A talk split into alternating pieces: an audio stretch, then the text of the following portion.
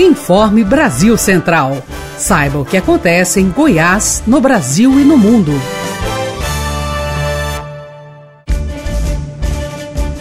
Olá, uma boa noite para você que nos acompanha. Eu sou Guilherme Rigonato e você fica agora com as principais notícias da Agência Brasil Central de Comunicação.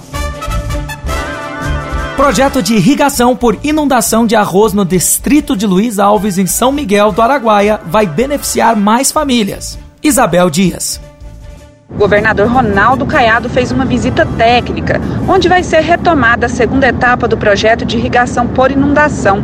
A região é cortada pelo rio Araguaia e onde seria brejo a plantações de arroz e soja. São 3 mil hectares irrigados por esse projeto. Agora a ideia é expandir para mais 3 mil hectares, o que deve duplicar a produção de arroz na região. Depois, o governador foi à região norte do estado vistoriar obras nas GEOs 156, 347 e 439. E o retorno das festas em Goiânia deixa o alerta.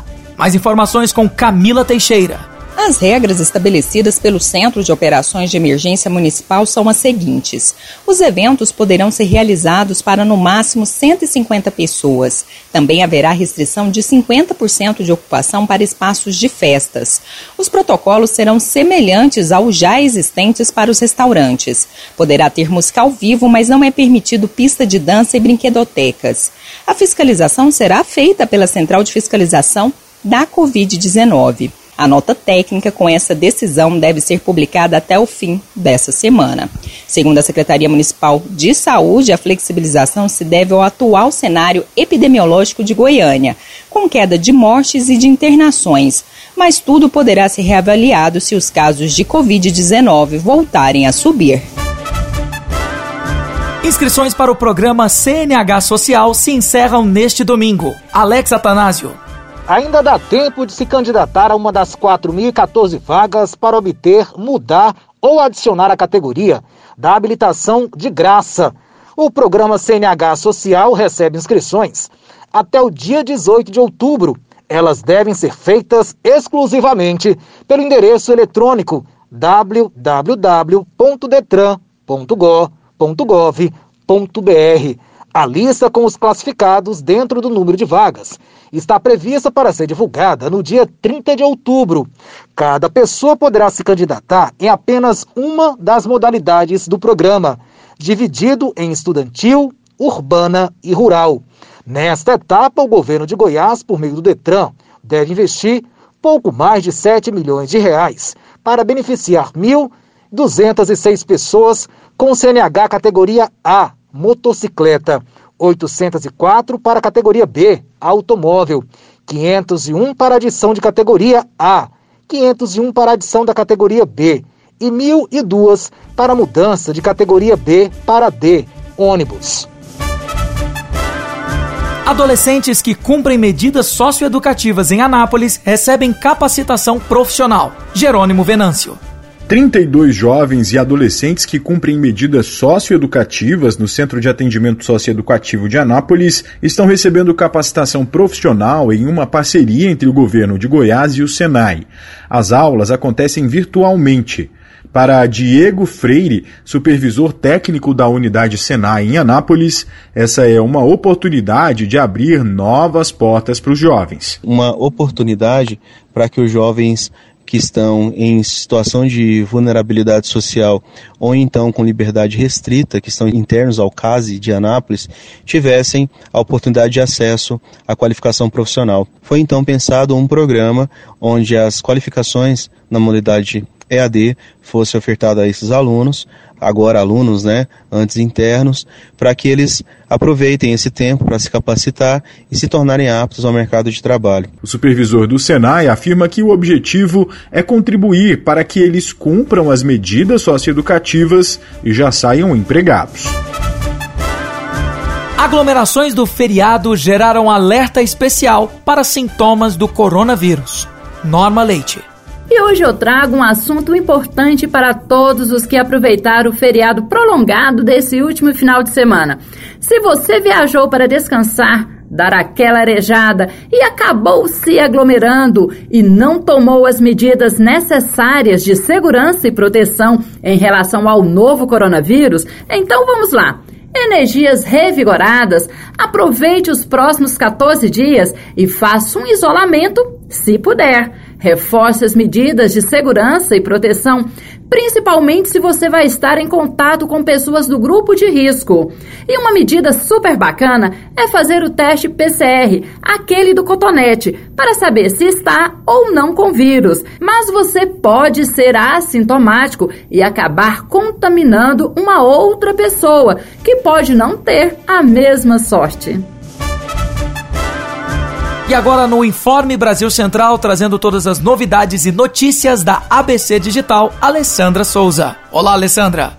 E aí, Guilherme? Vamos começar com Lei de Proteção ao Cidadão. O governador Ronaldo Caiado sancionou a Lei Estadual número 20.871, que obriga que todos os estabelecimentos, comerciantes, fornecedores ou prestadores de serviço no estado deverão obrigatoriamente fornecer máscaras, álcool em gel a 70%, e outros materiais imprescindíveis para a prevenção de contágio pelo novo coronavírus, além de orientação aos trabalhadores e colaboradores sobre a obrigatoriedade e o uso adequado dos equipamentos. A matéria tem origem no projeto de lei de autoria do deputado delegado Eduardo Prado e foi apensada ao projeto de lei de autoria do deputado Humberto Aidar. Por hoje é isso. Como já é de costume, não deixe de acessar o nosso site abc.go.gov.br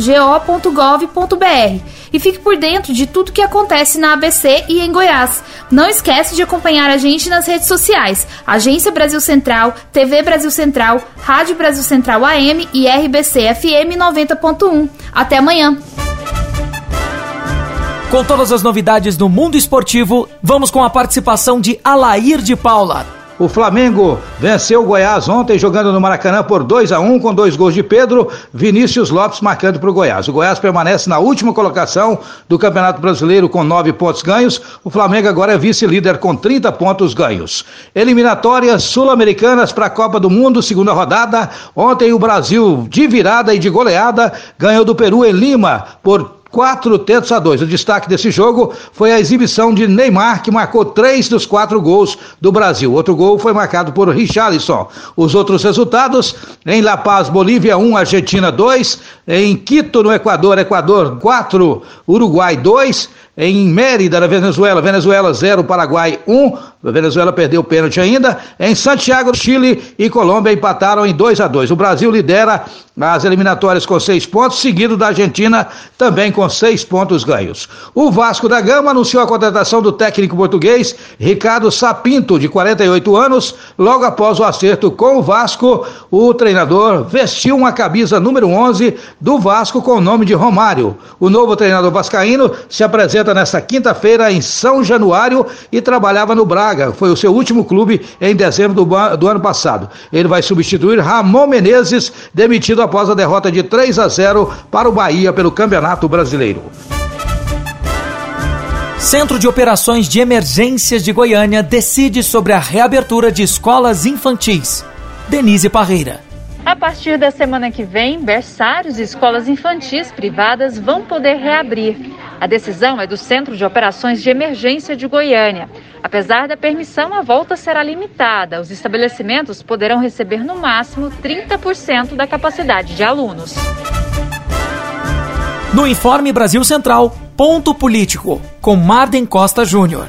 Olá, Marden.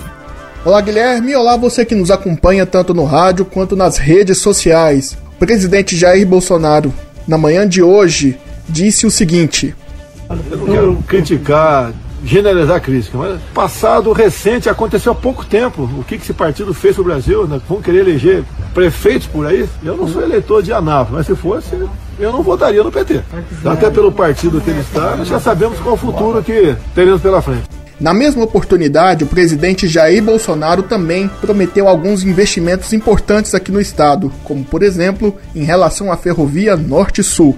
E quem diria que o ex-prefeito de Anápolis e hoje deputado estadual Antônio Gomide despontaria nas pesquisas com uma diferença de quase 25% em relação ao atual prefeito Roberto Naves. E Bolsonaro seria um importante cabo eleitoral? como se dará a eleição em Anápolis? Teremos surpresas? Gomide conquistará o seu terceiro mandato como prefeito? Aguardemos os desígnios do tempo, senhor da razão. O Informe Brasil Central é um projeto realizado pela ABC e pela primeira vez une toda a força de informação da RBC, Rádio Brasil Central, TBC e ABC Digital. Ficamos por aqui. Até a próxima. Você ouviu Informe Brasil Central, seu resumo das principais notícias do dia.